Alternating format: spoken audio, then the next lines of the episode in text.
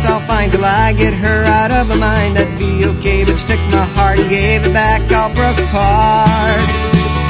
And the birds are singing in the ocean, and the leaves are budding in the hardwood trees, but I'm as sad as a man can be. Springtime love in the ocean. I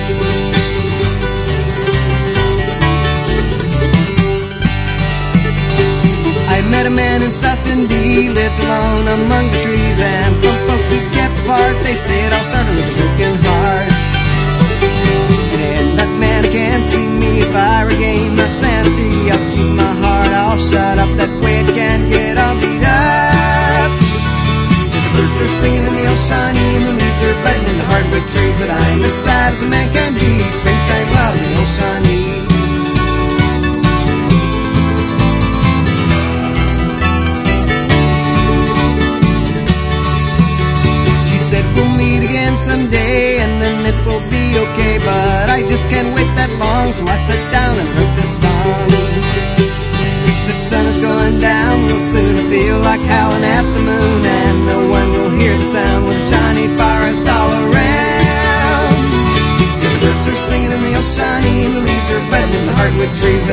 Man can be. Springtime love in the old Shawnee.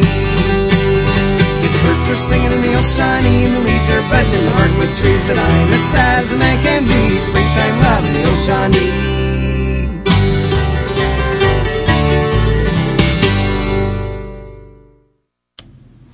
Are you ready for the end of the world? Ah, ha, ha, ha, ha. This is your community spirit, the show about caring, sharing, and preparing for the changes needed in the world as we know it. Let's bring back the circle again. The circle of friends, the circle of family, the circle of being.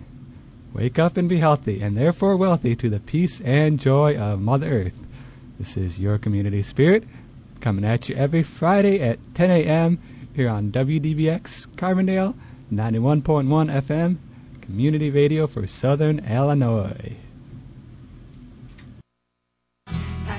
Money, it's killing my mother. I hate it, I hate it, look what it's done to you and me. It's not just the root, it's the whole damn tree. I hate money, it's that carrot on a stick. I hate money as I turn another trick. I hate to think that they would take away mine, and we're listening to a little bit of Robert Hoyt today. I played that uh, that first t- song, "Springtime Love in the Old Shawnee," because, well, oddly enough, here in the middle of January, we've got a little bit of springtime love going on, and so I thought I'd play something related to related to the weather. and a little bit of the joy it brings us to be warm, even though it may be arguably climate change or just peculiar weather, but it's still nice to enjoy the sunshine. I've been walking through the valley of the shadow. I tell you what, it's been a living hell. There were people all around me, but there was no one that I could tell. I've been walking through the valley of the shadow, so far down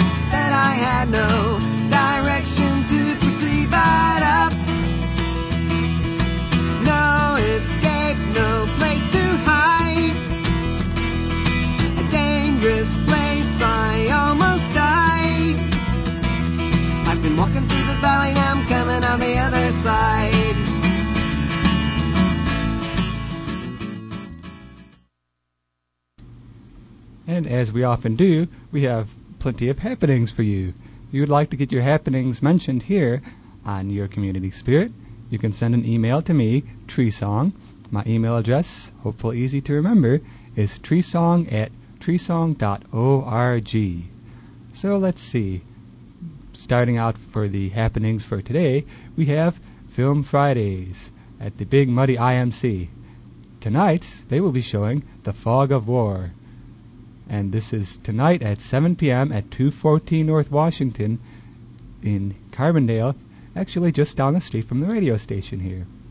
The Fog of War is arguably the most conventional documentary made by Errol Morris, and perhaps equally surprising, it displays sympathy towards its subject, Robert S. McNamara, one of the American political figures most closely associated with the disastrous war in Vietnam, and consequently a bête noire to many.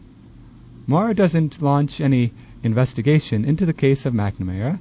The movie grew out of a 20 hour recorded interviews with the 85 year old man, so the movie only has a single voice. No one contradicts him or bears witness to other historical possibilities, so it's all McNamara, interspersed with archival footage, actual news broadcasts, and tape recorded conversations from the period. The interview documents McNamara's personal account of his involvement with American policy from World War II to the 1960s. So it sounds like a really interesting movie. I've heard a great deal about it, but never actually seen it. It's going to be tonight at 7 p.m. at the Big Muddy IMC in 214 North Washington in Carbondale.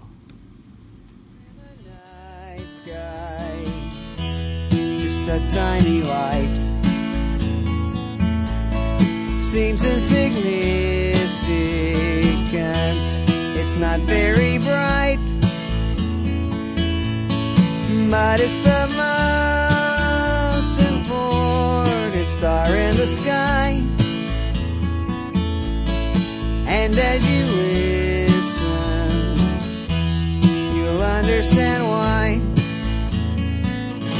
It's the tip of the handle, oh, a little bear's tail. Even behind the clouds, it shines without fail. And in this hemisphere, wherever you roam, this tiny light helps you find your way home. And when you see this star, think about me, about the times we had and times yet to be. Look for the star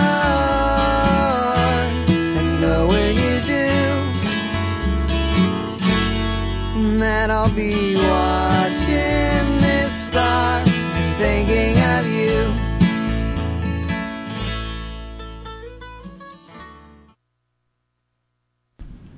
Yes, another little tidbit of Robert Hoyt there.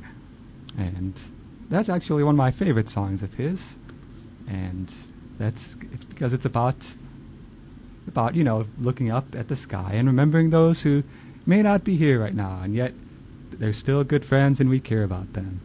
And actually that reminds me, Orr, our good friend Orr has not made it back into town yet, but he assures us he will be back again one day to join in the community spirit once more.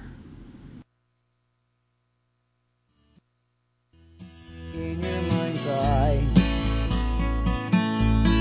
So when the walls close in, you can still see the sky.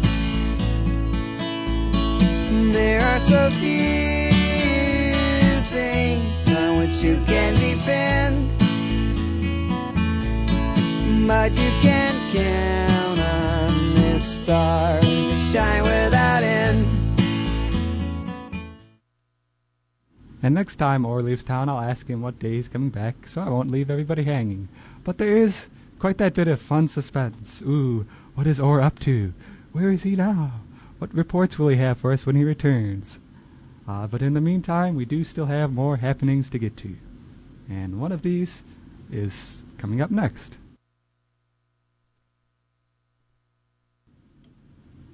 All right. This is a busy weekend for many people now that especially the students are back in town. But let's see. This next happening, it's part of several events that are about the faithfully pro-choice, a theme this week in faith communities that are pro-choice. And Friday is the faithfully pro-choice presentation by Reverend Rebecca Turner. This event is happening at 5:30 p.m. in Quigley 140, followed by a 7 p.m. reception at the Interfaith Center which is located at 913 South Illinois Avenue. Uh, Everyone is also invited to their UCM's Sunday breakfast at the Interfaith Center, which is at 9:15 a.m. downstairs on Sunday. And finally, Sunday evening, UCM is having a discussion group and Bible study at the Interfaith Center at 7:30 p.m.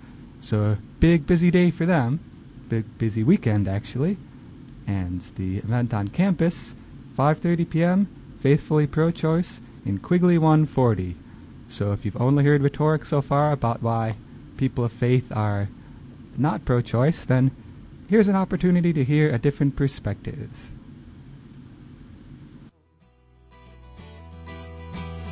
How did the Red River come by its name? Did it run red with salmon when the salmon runs game? But now all that has come to an end. Will the Red River run red again? In the white humans game like some fatal disease. Milk dams brought in cows and they cut down the trees. The salmon eggs died from the washed away land, smothered by the mud and the sand. How did the Red River come by its name? Did it run red with salmon when the salmon runs came? But now all that has come to an end. Will the Red River run red again?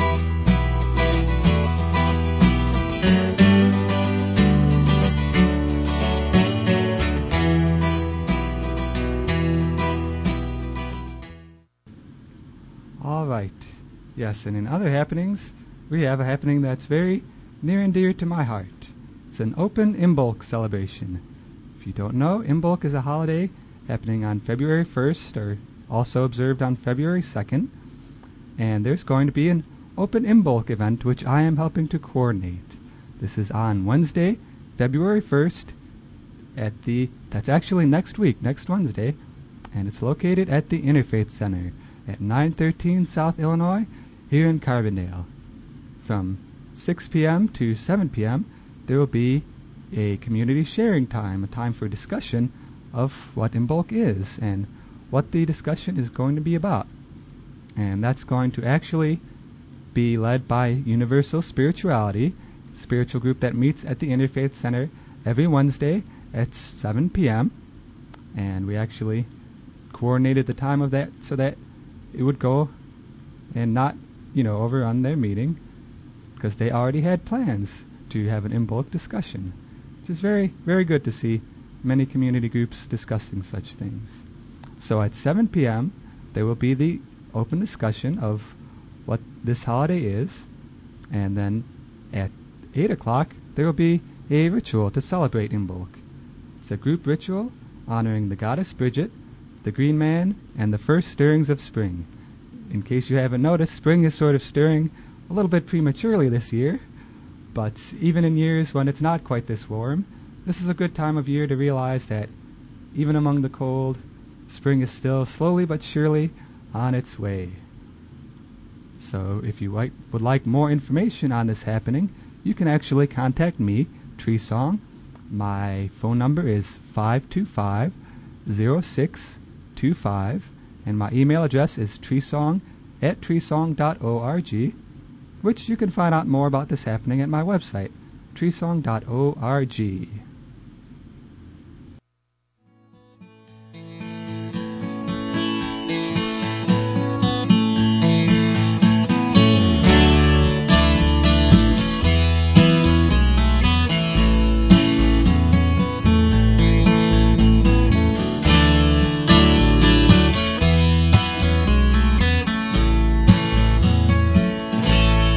star in the night sky, just a tiny light. Seems insignificant, it's not very bright. Yes, so there's that Imbolc celebration, and that's happening on Wednesday. But then there's also another Imbolc celebration in the community. The Southern Illinois Pagan Alliance is holding their Imbolc celebration on Saturday, February 4th, also at the Interfaith Center. The doors open at 6, The ritual begins at 7 p.m., and there's a potluck after the ritual. And people who are interested in coming can bring a red candle and a candle holder, and a plow item, which is something that represents how you make or want to make your income or money in the coming year, the abundance of spring around the corner, and a potluck dish. For more information on that, you can contact 618 684 5433 or you can email tarakat at earthlink.net. About me, about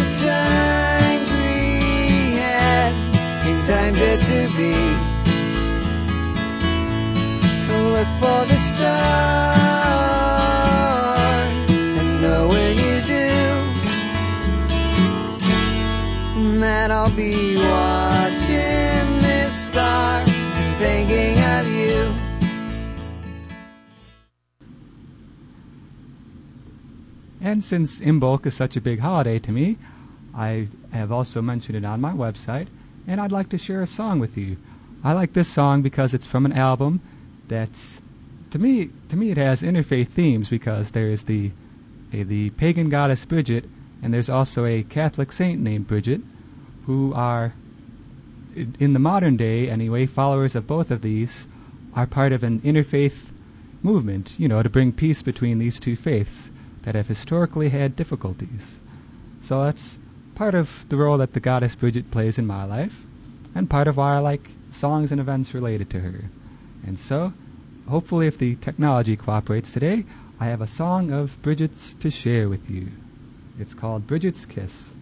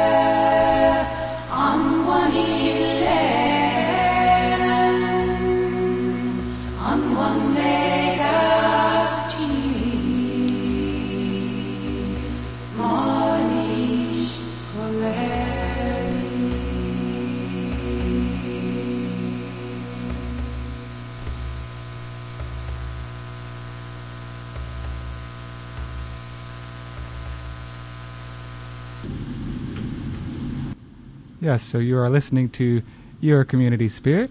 My name is Tree Song, and I'm your host for today. While Orr is off on his adventures, there's a song called Bridget's Kiss. And now we've actually actually had a fair bit of happenings today, and there's even more out there. But I think it's time for one of my personal favorite parts of the show. I think a tie between me for the happenings and the gloom and doom with a sense of humor, the news stories that we often get from Grist Magazine. So we can take a look at one of those now.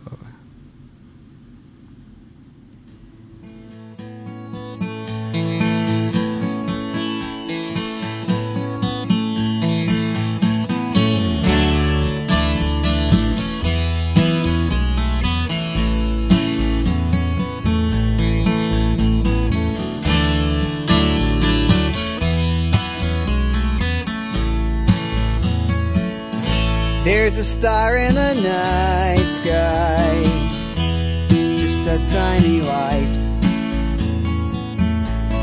Seems insignificant. It's not very bright. And we'll send this one out to Orr since I know he's big on the hybrid transportation news. Two prongs make a right. A new coalition lobbies Big Auto to build plug-in hybrid cars. Yes, hybrid cars that you can plug in. Plug-in Partners is not, as the name might indicate, a swingers club. Rather, it's a diverse national campaign encompassing cities, electric utilities, national security hawks, and others pushing for plug-in hybrids, gas electric vehicles with batteries that can be recharged via a regular wall socket. Once once these vehicles are powered up, ideally at night, when the electric rates tend to be lower, such vehicles could go 20 to 35 miles or more on electricity alone and achieve fuel efficiency of 80 to 100 miles per gallon. Wow. The coalition says plug-in hybrids could substantially reduce demand for oil and that they could curb air pollution. Wow, two for one there. Most automakers say plug-in hybrids would cost more than consumers want to spend. So the campaign has vowed to drum up demand. Member city Austin, Texas, led the way on Tuesday by vowing to buy 600 of the next generation green vehicles as soon as they come to market. Straight to the source, Star Tribune, Los Angeles Times, and the Wall Street Journal, 25th of January 2006.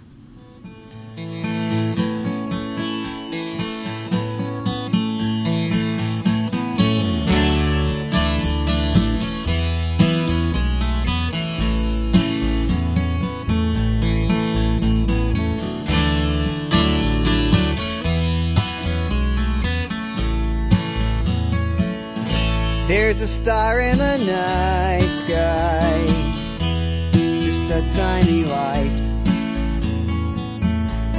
Seems insignificant, it's not very bright, but it's the most important star in the sky.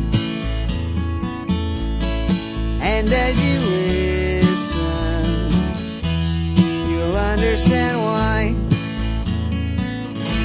It's the tip of the handle, a little bear's tail. Even behind the clouds, it shines without fail. And in this hemisphere, wherever you roam, this tiny light find your way home. Ah, yes, and I'd actually like to backtrack because there's a happening somebody sent me that I didn't get to because I didn't gather all of my happenings into one location. But now here it is for you. Joanne Johnson Art Opening on February 3rd.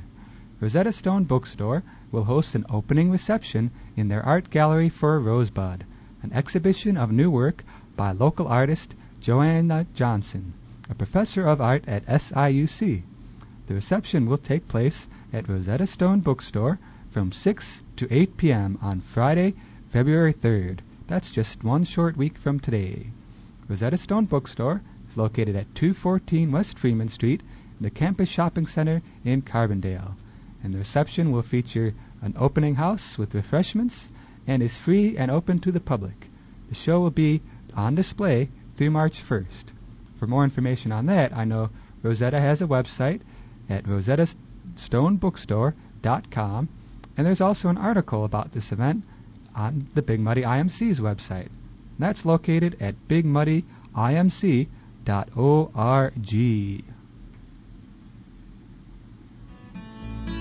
So when the walls close in, you can still see the sky. There are so few things on which you can depend, but you can count on this star to shine without end. All right, and it looks like we have time for one more story. And in honor of the fact that I did play songs about the strange and peculiar string, string, spring, I would like to read a story that is about, sadly, climate change.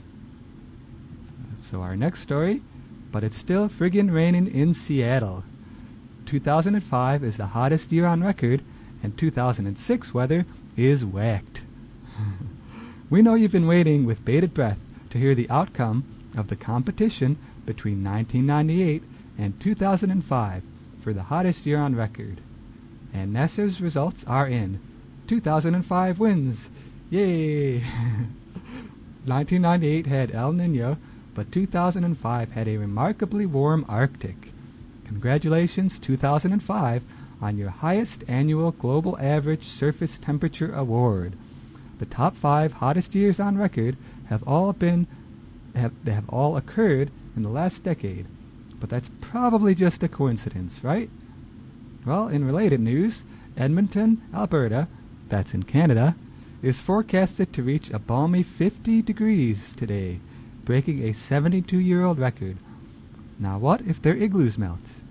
Meanwhile, over in Europe, a vicious cold wave continues to cause penguins at zoos to be moved indoors, elephants to be fed vodka, and, oh yeah, people to die. Perhaps Europeans would do well to move to the Arctic. Straight to the source, Reuters, 24th of January 2006. How did the Red River come by its name? Did it run red with salmon when the salmon runs game? But now all that has come to an end. Will the Red River run red again? In the white human's game, like some fatal disease, milk dams brought in cows and they cut down the trees. The salmon eggs died from the washed away land, smothered by the mud and the sand. All right. Well, once again, it's been a wonderful and exciting Your Community Spirit. We, I, as I mentioned earlier, I didn't get from Orrin when he's coming back exactly, but we're hoping again for next week. And if not, I'll still be here. Either way, I hope you have an energizing week, and you can always get me your happenings at treesong at treesong.org.